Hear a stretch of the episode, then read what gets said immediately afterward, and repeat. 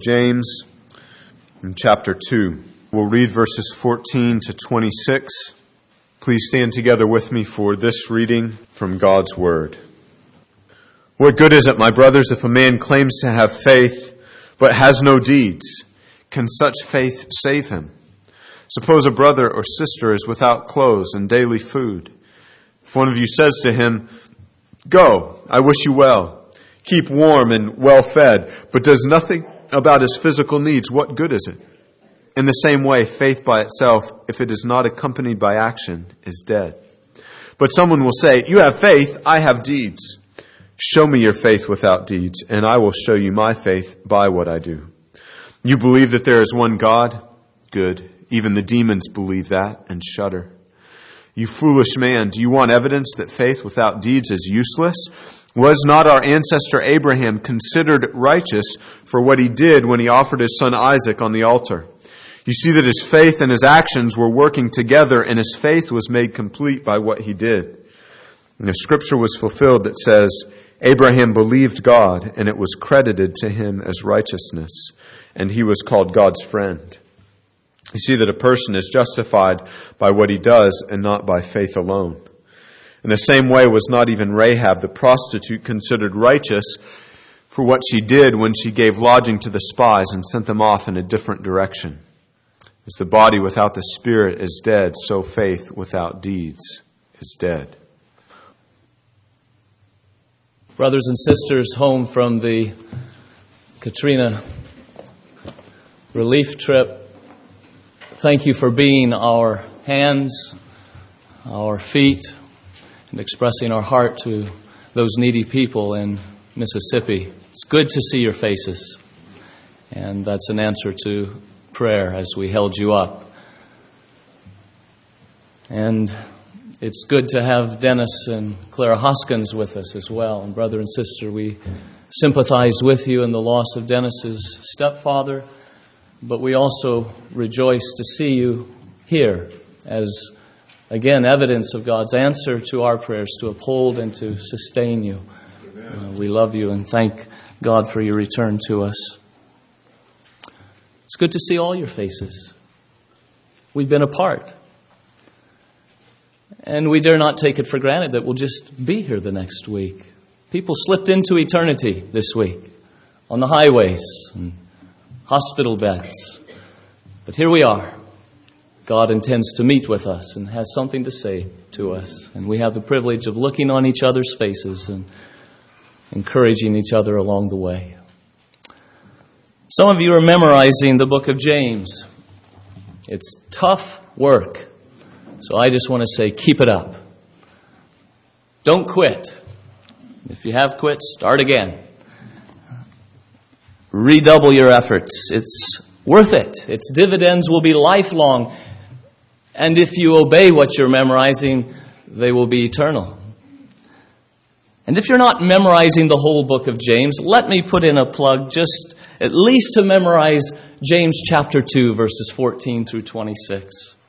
The portion read again this morning for the third time as we've met together. It's a crucial portion of God's Word, for it tells us how to distinguish between saving faith and a faith that doesn't save. How to tell the difference between a living faith and a dead and useless, good for nothing faith. Now, it's a neglected portion of God's Word, and its neglect by the church today allows a lot of dead faith to go hidden under the name of Christianity and religion. And that simply means that there's a lot of religious people who are going to their graves thinking that they are ready to meet God because they have a kind of faith, but it's not the kind that saves. And I say, if the first century Christian church needed to hear this message, perhaps we in the 21st century ought to be memorizing it. Now, this is our third week in this section of James' letter.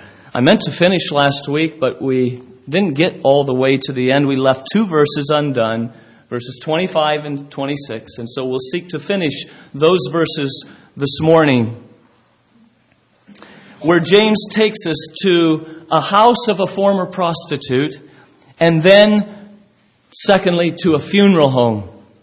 And then we'll address apparent problems between James and the Apostle Paul. Now, just briefly, what have we seen so far in James 2, this portion, the last half of James 2? He first gave us two examples of dead faith the kind the demons have, and the kind that the armchair philanthropist has, who says, I love you, but doesn't do anything to help you. And then he turned to giving two examples of living faith, the kind that really saves, that's genuine. Abraham and Rahab. Last week we looked at Abraham and just two snippets of his faith, two faith events in his life. We saw him first, and here he is. He's under the, the starry, starry night sky. And he's looking up as if he's trying to count them. And he's, he's smiling, and he's, he's perhaps even laughing to himself. I can't believe it. Can't believe it. Here he is, a 75 year old man, and getting older, and his wife's barren. And God said that we are going to have a son, and from him, my descendants will be as many as the stars in the heaven. What are we looking at here? We're looking at faith.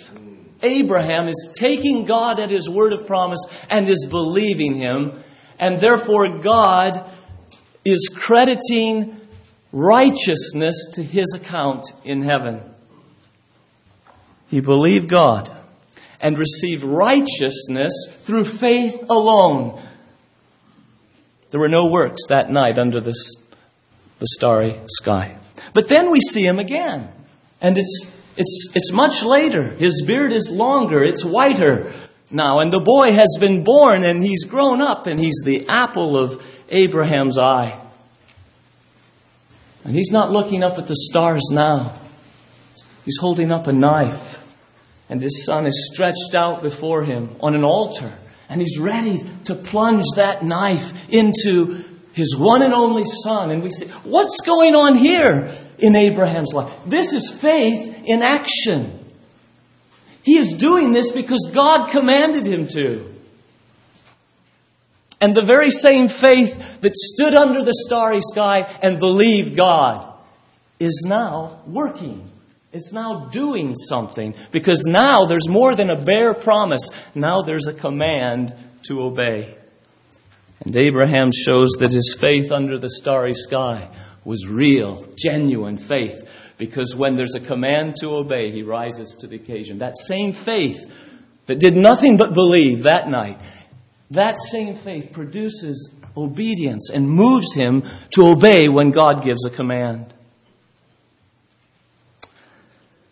Now, this is no dead faith, then, is it? It's no mere claim to have faith without deeds. This is the real thing, the kind of faith that saves, that brings the righteousness of Jesus Christ to our account. And we notice it's a living, powerful, energizing principle that changes the very way that we live. We do things that we wouldn't otherwise do. So, how do you know if you have this kind of faith? The, the faith that really saves? James answers, You know it by its deeds.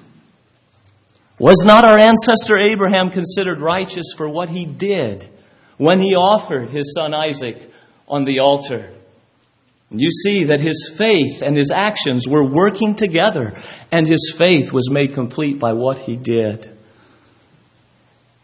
And so I see a girl, and she's standing under the promises of the gospel. And Jesus Christ is promising salvation if she'll come to him. And the promise is believe on the Lord Jesus Christ and you will be saved. And she says that she's believing. She says that she's trusting in Jesus to save her from her sins.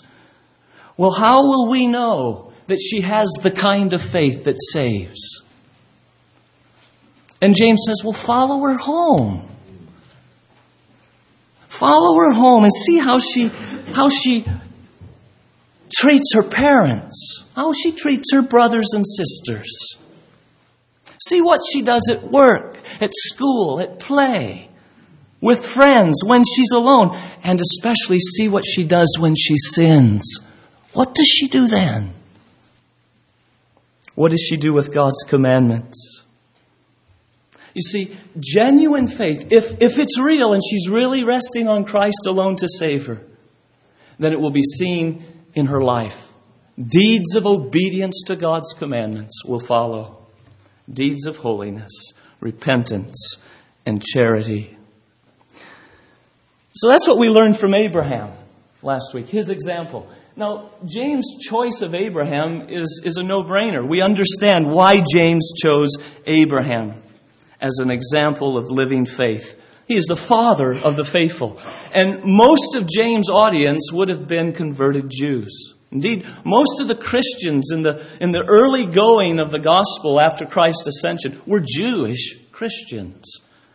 And so they would have known all about Father Abraham and they would have held him in the highest regard because of his faith.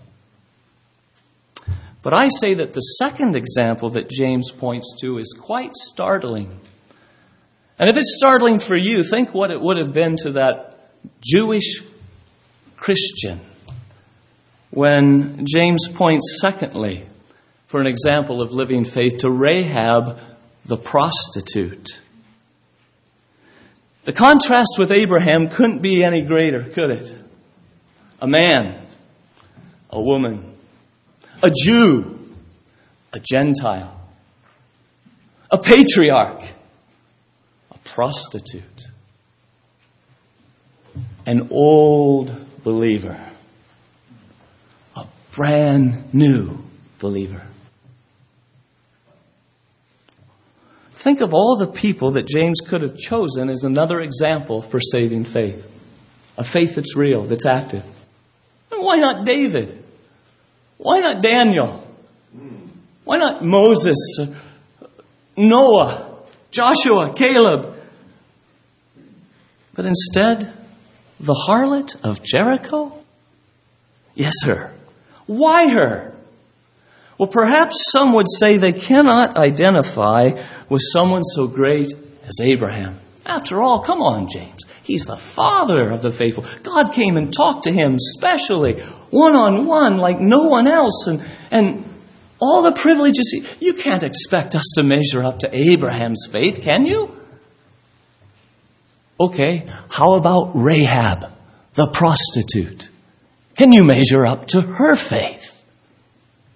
Well, they think this is a slam dunk. Everybody thought they were better than her. But watch out, or she will put you to shame with her self denying deeds of faith. Now, this Jericho woman with such a filthy past came to believe in the God of Israel. Wonderful story, historical event. She eventually even marries a prince in Israel and is mentioned in the genealogy of Jesus Christ in Matthew chapter 1. She didn't know much about God, but she believed with all her heart all that she did hear about him, and her faith was not without deeds, but was followed up with actions. Her faith is living and working even as Abraham's, and that's why James chooses her. Notice verse 25. In the same way, James 2:25. In the same way was not even even, do you see that? Even Rahab the prostitute considered righteous for what she did. We've just seen that Abraham was considered righteous for what he did as he offered his son Isaac on the altar. And we saw his faith and actions working together showing that his faith was genuine. Now, in the same way, Rahab shows that her faith is genuine by her deeds. And notice, in the same way, on this score, saving faith does not work differently in Rahab than it does in Abraham. as different as they are, they are used by James to nail down the same truth that no one has ever been counted righteous before God by a faith that did not produce good deeds. Faith that justifies is always proven by a life of holiness. No exceptions. Whether you're the father of the faithful or a prostitute in Jericho, whether you're a preacher or a stripper, whether five years old or 75 years old, whoever you are, whatever you've done, if you come to have saving faith, it will produce a holy life, and there are no exceptions to the rule. Evidence Abraham and Rahab. Now, what were her deeds exactly that proved, that, that demonstrated that her faith was, was the real thing? It wasn't just a claim to faith, but it was real living faith. What were the deeds in Rahab's life that demonstrated real faith? The story's told in Joshua 2. It's a familiar story to you children, and I trust to all of us this morning. Israel's about to cross the Red Sea. They've been 40 years in the wilderness. The promised land is right before them. Only the Red, or, uh, I'm sorry, the Red Sea. Uh, only the Jordan River separates them from the promised land. And the first city inside the promised land is this city with high walls that seemed impenetrable, Jericho. And that's where they're going to attack first, as God has told them to go into the promised land.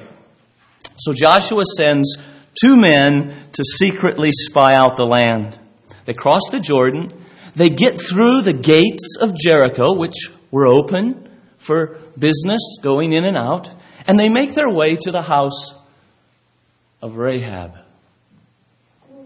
And she hears who they are and makes a profession of faith to them, which is uh, incredible for this Canaanite Gentile woman of such a sordid past. Listen to what she says in Joshua 2.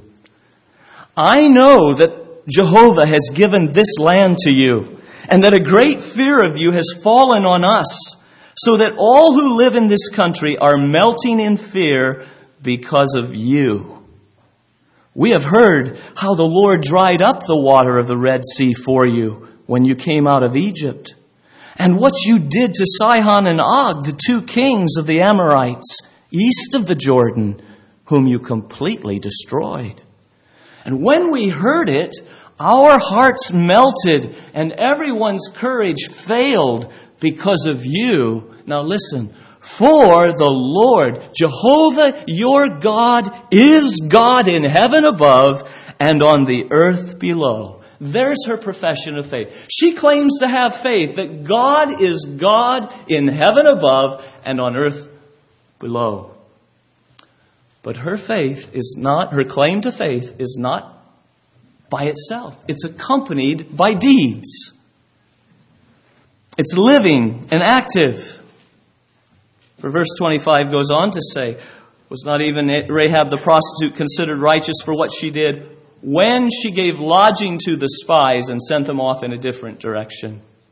Those were the deeds. She gave lodging. She welcomed the spies and then sent them off in a different direction. One commentator says they came in through the door, they were sent out through the window. As her house was part of that wall, and she could send them out through the window at night. Now, what she did was very dangerous. If, if she'd have been caught, it would have no doubt been her life. She was harboring two enemy spies. You know that governments do not treat lightly or lightly those who aid the enemy as spies. Well, Jericho's secret service had caught wind of these two spies and heard that they had gone into her house. And so they came looking for them. But the Bible says that she took them up on the roof and hid them under some flax that she had drying out there under the sun. And then at night, she let them down by a rope through the window on the wall. She hid them and let them go. Now that might not sound like much to you, but she was willing to risk her own life in order to spare theirs. She would have said, They're upstairs on the roof under the flax. That had been curtains for those two men, who are now her brothers. For she too has come to believe in the God of Israel and put her trust in Him. What was powerful enough to make her jeopardize her own life for theirs? Well, in two words, the book of Hebrews says, or in one word, the book of Hebrews says faith. Just turn back to Hebrews chapter 11 and verse 31.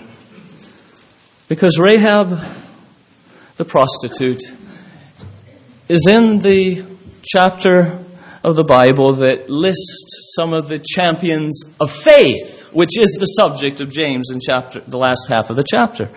And so, verse 31 of 11 of Hebrews, by faith, this is what enabled her to do what she did. By faith, the prostitute Rahab, because she welcomed the spies, was not killed with those who were disobedient, with the rest of the city of Jericho when Israel came calling in judgment. You remember how she hung out the scarlet cord in the window, and she and all who were gathered inside that window uh, were spared. Now, this text tells you that what you read of in Joshua chapter 2 about her welcoming the spies, hiding them, secretly sending them off at night, all at the risk of her own life, what you're seeing is nothing more than faith. Real faith in action. You're seeing the real thing. You're not seeing a claim to faith that's so common. You're seeing real faith. Faith is the power, it is the dynamic of a holy life and it was her faith that produced such valiant deeds.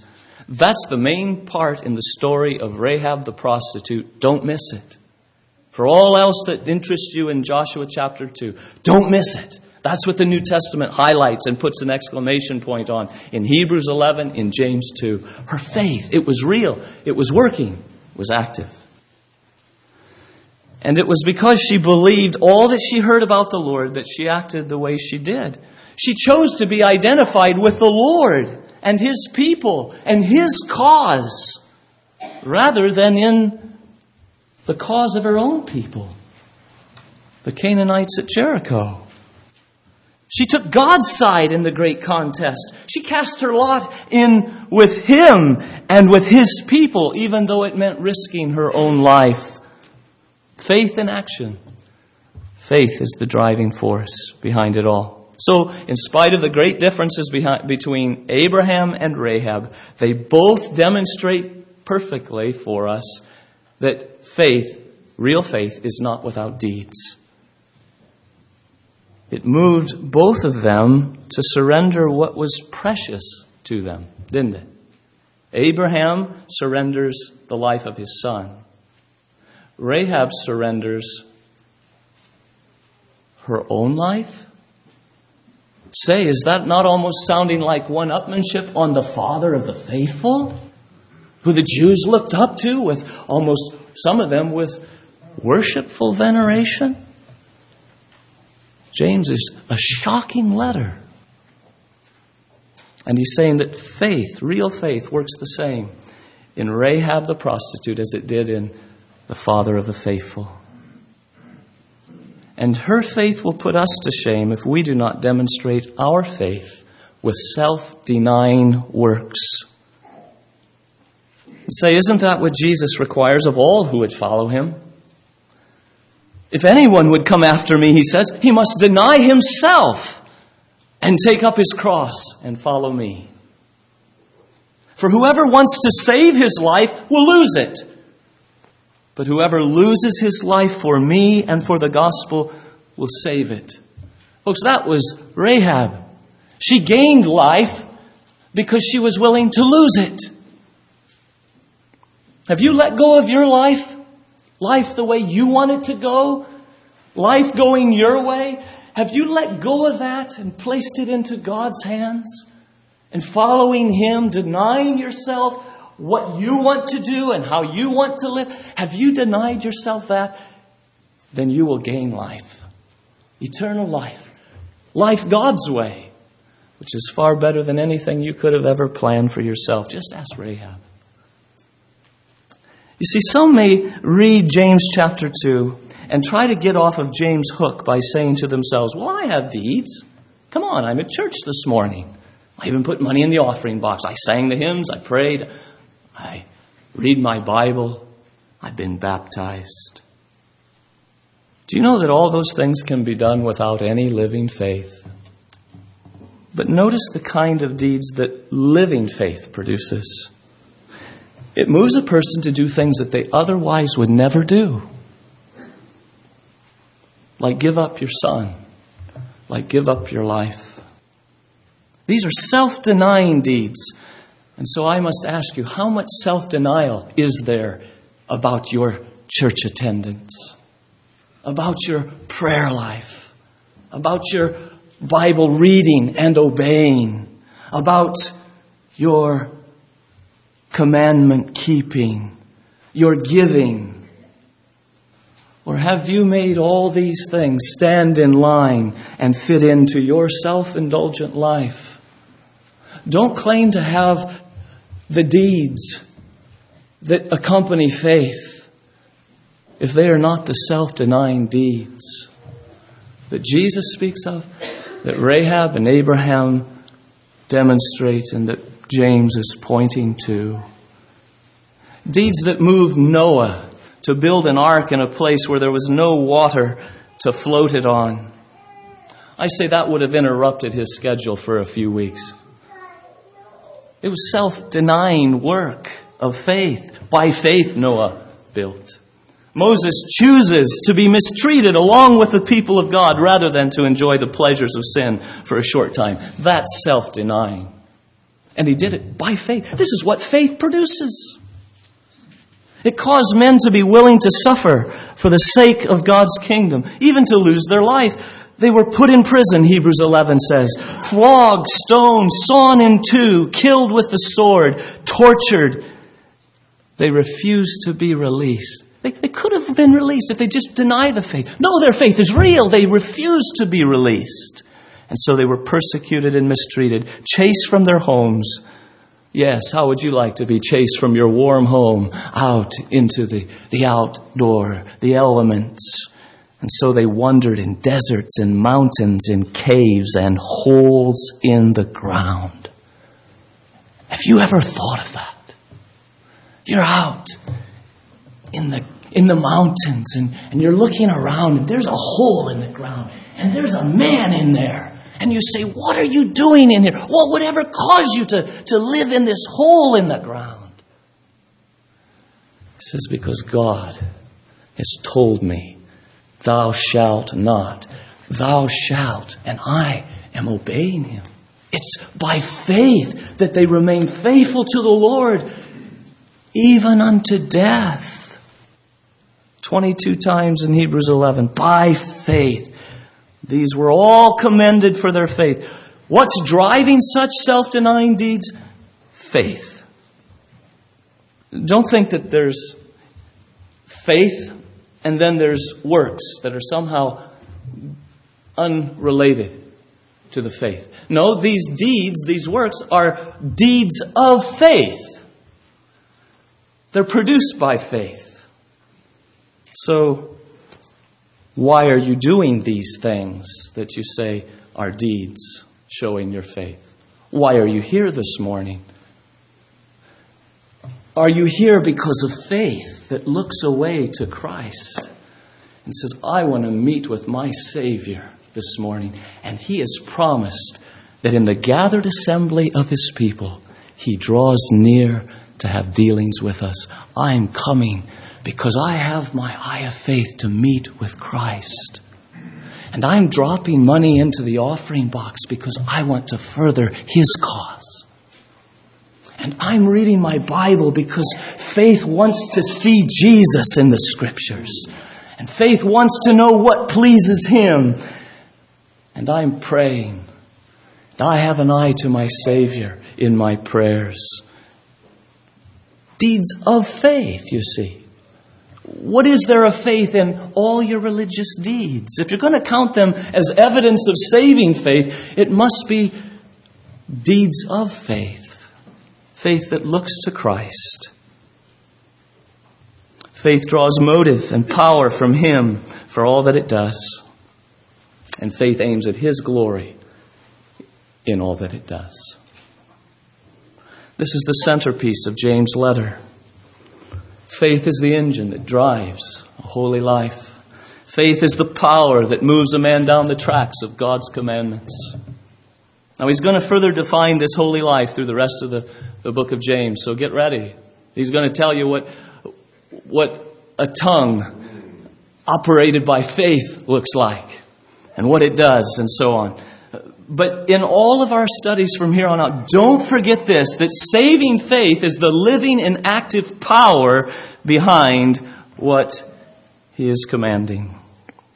It's at the root of it all. Because this faith in Christ not only brings all of his righteousness over to my account in heaven. Glory to God, that's true. But this same saving faith that looks to Christ also brings to my heart here on earth the grace and power that I need to obey God. It does both. This faith is not just something that does some transaction in heaven and leaves me powerless here on earth. No, this faith is a powerful thing. Read Hebrews 11 and see what all it does. Read the life of Abraham and see what this faith does. Read Joshua 2 and see what it made Rahab do. Now, you cannot peer into the, into the books of heaven to see. I'd like to, to see if Christ's righteousness has been credited to my account. Well, the Bible tells you if you have faith in Christ alone, that's what happens. Oh, but James says, do you have the real faith? That's the critical thing. Do you have real faith, living faith? If so, then that righteousness has been put on your account. You can't peer into the books of heaven and say, I'd like you to open, Gabriel, over to, to Jon Hueni, and I want to see whether Christ's righteousness is on that account. But James tells me what you can do, Jon. As you can see, if your faith is producing the holy deeds of repentance and obedience and love, and confession, and you can know if it's producing the righteous life here on earth, you can know that it has credited to your account the righteousness of Jesus Christ. Because all faith that justifies you in heaven will sanctify you on earth. Shirley Hawkins lives in the little town of Stowmarket now, and just a short distance away, over in Lavenham. Many hundred years ago, the Puritan William Gurnall lived and labored for over 50 years in the same congregation. You can go into the church graveyard and see a stone. You can go into the church building and see his name engraved on that stone.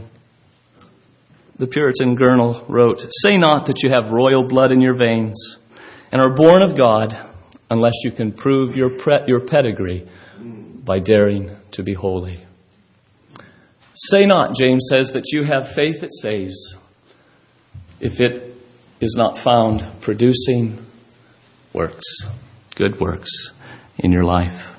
So our ancestor Abraham and Rahab the prostitute demonstrate that reality. By the way, Rahab did not continue in a life of prostitution. She's called Rahab the prostitute, though, even after she's saved. Isn't that something?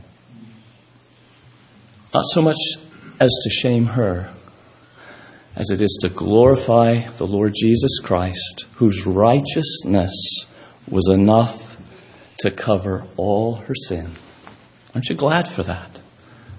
That we're reminded she's Rahab the prostitute. Wow. Faith brings all the righteousness of Jesus to our account and all the power, the sanctifying grace and power of Christ into our life. No more evidence is needed. James is ready to hang his hat and, and hang his case on these two examples of living faith. So at last he takes us to a funeral home for a visitation. And we arrive early because we don't want to get stuck behind that long line of people waiting uh, to get in.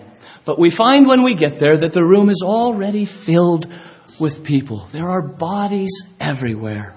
And all the bodies are the same except for one. One body is different from all the rest in this all important matter that all the bodies in the room are alive, but one. They have breath in them. Their body houses their spirit. And so we're able to talk to them. And we can hear what they're saying. And we can look into their eyes and see their pain. And we can see them take their hand and wipe the tear from their eyes. And we can feel the embrace of their arms around us as we embrace them. And then we come to that moment when we stand over that one body in the casket. And everything is different. Now, all the features are the same. There, there's a nose and mouth and eyes and ears and a hand. But it's not moving, it's not speaking. This body is lifeless. There's no speech, no breath, no nothing, nobody home. It's the body without the spirit. And James says it's dead. It's dead. And what good is a dead body? It's unable to do anything for you. It's only fit to be buried, and the sooner the better. So, where have we been for the last three weeks? James introduces his whole discussion on the place of faith in the Christian life. Real faith, living faith versus dead faith. With a question, didn't? What good is it? It was a very practical question. What good is it if a man claims to have faith but has no deeds? Can such faith save him? And now we come to the end of the discussion with this vivid conclusion, the closing answer to all to his question. As the body without the spirit is dead, so faith without deeds is dead. What good is it? It is dead. It can't do anything for you, so bury it with all your other dead things. It can't justify you or sanctify you. It can't unite you to Christ and bring His righteousness to your account in heaven or His grace and power to your heart on earth. It's useless. It won't do you any good in life it won't do you any good on the day that you die. It won't do you any good in the day of judgment. It won't do you any good a billion years from now in eternity. So bury it. Bury it. Rahab's faith was no good, no dead faith. What about yours? Some of you this morning might need to have a funeral service and bury your dead faith. Maybe you've been claiming to have faith for five months. Maybe you've been claiming to have faith for 50 years. But James, as the mouthpiece of God, has demonstrated that your claim is not backed up by the works of faith. Bury it. Own it for the worthless thing that it is. Agree with God. It's useless, God. Forgive me forever thinking I had something called faith. And come to Jesus Christ for real faith, for living faith. A faith that will bring the righteousness of Christ credited to your account and will bring power to sanctify you into your heart and life. Faith that will not only put you in good standing with God in heaven, but will enable you to live holy here on earth. You know, in talking with people, I find that some put off Christ because they say to me, I couldn't live the Christian life. I'm afraid I couldn't live the life. Well, of course you couldn't. It's a supernatural life. It's a life that takes God Himself taking up residence in your heart through faith that then produces all kinds of works. Because faith unites you to Christ the vine. And as a branch in the vine, you then begin to bear fruit. Because faith that's real unites you to Him. His grace flowing to your heart. So we've seen the former prostitute. We've seen the funeral parlor. Come to this Christ for faith. Just lastly, a few concluding remarks about the problems between James and the Apostle Paul. You see, some people read this passage in James and say, well, how do you reconcile James and Paul? Well, I start by saying that friends do not need to be reconciled, they're just fine with each other. So it is with James and Paul. You can see them together in Acts chapter 15 at a council in Jerusalem. It was meant to determine whether the Gentiles had to have certain works of the law added to their faith in order to be saved. Is salvation by faith alone for the Gentiles, even as it is for the Jews who are purified by faith? And Paul says, yes, it is by faith alone, without the deeds of the law, without any obedience on your part, that you will be counted righteous in heaven. And some people from Jerusalem had gone up and stirred up trouble in Antioch, so the church sent Paul and Barnabas down to Jerusalem to hold a council to sort out this mess. You know who was the leader of the church in Jerusalem? It was none other than the brother of our Lord, James. And he listens to Paul. And he listens to Peter, who rises and gives testimony. And he listens to Paul. And then he comes down right with Peter and Paul and the whole group that stand for the gospel of grace. And he's willing to, to write a letter and send it back with them to say, We're sorry about some people going out from us that troubled you about these things. Paul's preaching the truth. Salvation is by faith alone, in Christ alone. You know what he calls Paul? He refers to Paul and Barnabas as our dear friends who have risked their lives for the name of the Lord Jesus Christ. There's no need to reconcile friends. Paul and James are friends. They believe the same gospel. But somebody says, "Oh, but there is a problem, Jon." Because Paul says in Romans 3:28 that a man is justified by faith apart from observing the law. And now James says in chapter 2 and 24, you see that a person is justified by what he does and not by faith alone. Aha, we've got a contradiction. Their teaching is so contradictory. They two can't possibly be in agreement. Well, is that so? A group of doctors work together in the same office. And two patients are in the waiting room and they get around to comparing notes. And one lady says, You know, Dr. Paul, he, he told me to lie in bed at least 20 hours a day and not to do anything strenuous. And the other lady says, You're kidding. Dr. James told me just the opposite. He said he, that I need to get out of bed and I got to get busy and start jogging and lifting weights. They shake their heads wondering how these two can ever get along in the same office. They must really get into it at times. They clearly don't agree with each other. And then we follow each lady into their doctor appointment. And what we learn is that they have two very different medical conditions. One is right in the middle of a problem pregnancy. So bed rest and no work is ordered. The other's just had her baby three weeks ago. And she's lethargic, she's depressed, She's overweight. She's still lying around in bed all day. And the doctor orders, get out of bed and get to work and do something. The contradictions between the two doctors are only apparent. Each agrees with the other's remedy of the two very different persons. Now, it's the same with Paul and James in the scriptures.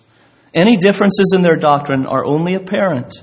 Each are emphasizing two different truths that both believe, but that the situations they're dealing with called for differing remedies. So Dr. Paul and Dr. James are treating two different spiritual diseases. Both are equally deadly and damning errors, and that's why they're so serious and intense.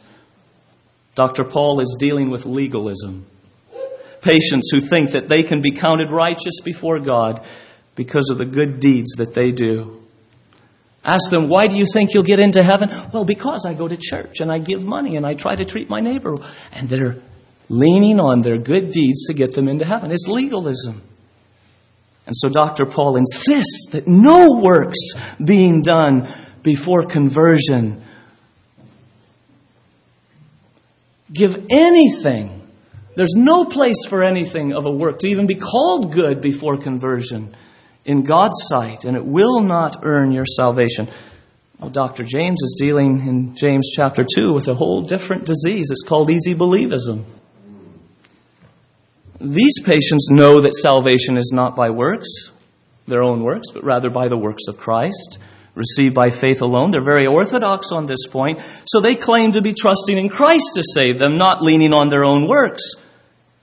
But their lives do not back up their claim. There are no deeds with their faith. Their supposed faith is standing by itself. There's not the obedience to God, the self denying service to God. They're not doers of the word. So, whereas Dr. Paul insists on no works being done before conversion in order to earn salvation, Dr. James equally insists on works being done after conversion, not to earn your salvation, but simply as proof of saving faith. They are the works that faith produces. Yes, faith starts out alone, just believing, but it goes on to obey and does not stand alone, but is accompanied by deeds. Dr. Paul says if you're to be saved, it must be by faith alone in Christ alone without any trust in any deeds you've done. Dr. James says if that faith is real, then it won't stay alone, but will be accompanied by works. Dr. Paul attacks any thinking that your dead works will save you. Dr. James attacks any thinking that your dead faith will save you. Dr. Paul is emphasizing how to be justified before God by faith alone. Dr. James is emphasizing how to show and to know that you are justified before God by deeds that accompany your faith. Faith produced deeds. So these men are not in disagreement. You can go to Acts 15 and see that James agrees with Paul's preaching and his doctrine. And then you can read the epistles of Paul and see that he agrees with James. You know Paul. He, he has as searching words to say about faith as James does in chapter 2. Don't be deceived, he says in Galatians. Don't be deceived thinking you're saved. If, if you're sowing to please the flesh, you will reap from the flesh corruption, destruction. You must sow to please the Spirit if you would reap everlasting life. Don't be deceived on this. God can't be mocked. A man reaps what he sows. You see, they're two different issues. And Paul agrees with James in what he's saying, and James agrees with Paul in what he's saying. What we find is that the highway of truth is a very narrow highway. And sometimes on either side of the highway, there is a sheer precipice going straight down to hell on each side. Now, not all truth is like that. Some truth is not such, of such importance that if you hold to it, you damn your soul. But sometimes truth is that way, and that's what Paul and James are showing. And so, a guardrail has been put up on the right side of the road. Isn't this the way it is? When you go over some pass and there's a guardrail on the right side of the road to keep you from that ditch, lest you stray too far that side. But there's also a guardrail on the other side. Because often when you get over too far this way, you overcorrect and go into this ditch. And so there's a guardrail on either side. And that's probably what happened in first century Christendom and why James wrote the way he did in a letter perhaps as early as 40 AD. These Christian Jews had been saved out of what? A Christless Judaistic legalism. It said if you want to be right with God, just keep the law of Moses. You're doing fine. And some Christ, some of these who are receiving the letter came to see that's not true. That's not true. Your own deeds can't get you to heaven. Never. It's only the works of Christ received by faith alone.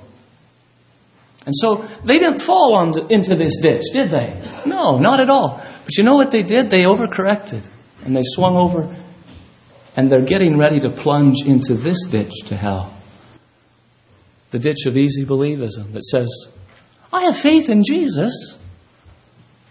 He kept the law for me, so don't talk to me about commandments and laws of God. No, don't talk to me about that. Jesus kept the law for me and they use one truth to ruin their own souls with. And James is standing over here and he's erecting a guardrail on this side. He's saying, Oh no. Because if you have real saving faith in Christ, it will be active. And you'll not go to hell thinking, I've got saving faith, when your life is not showing it because you've seen the guardrail. You've dealt with God's teaching over here. There's these two great guardrails that God has given us and they are equally inspired by God. Don't hide lawless living behind the preaching of justification through the works of Jesus alone. That's a truth. It's a blessed truth. Hold on to it with both hands, with all your heart. But don't hide a lawless, shabby life behind that preaching and plunge yourself to the bottom on this side. James says if you've got the real thing, it'll be seen in deeds. It's a rare thing to find a Christian holding both truths with both hands. Faith in Christ that justifies is always faith in Christ that sanctifies. Faith in Christ that credits his righteousness to my account is always faith in Christ that brings power for living a new life.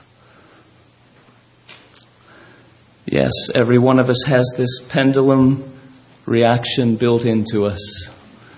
Oh, may the Lord help us to hang on to both truths with all of our heart and to look to Jesus, whose righteousness it is, that is imputed to our account and imparted to our hearts.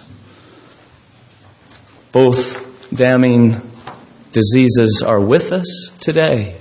They're alive and well, they're in epidemic proportion be armed against both by the truth of God's Word.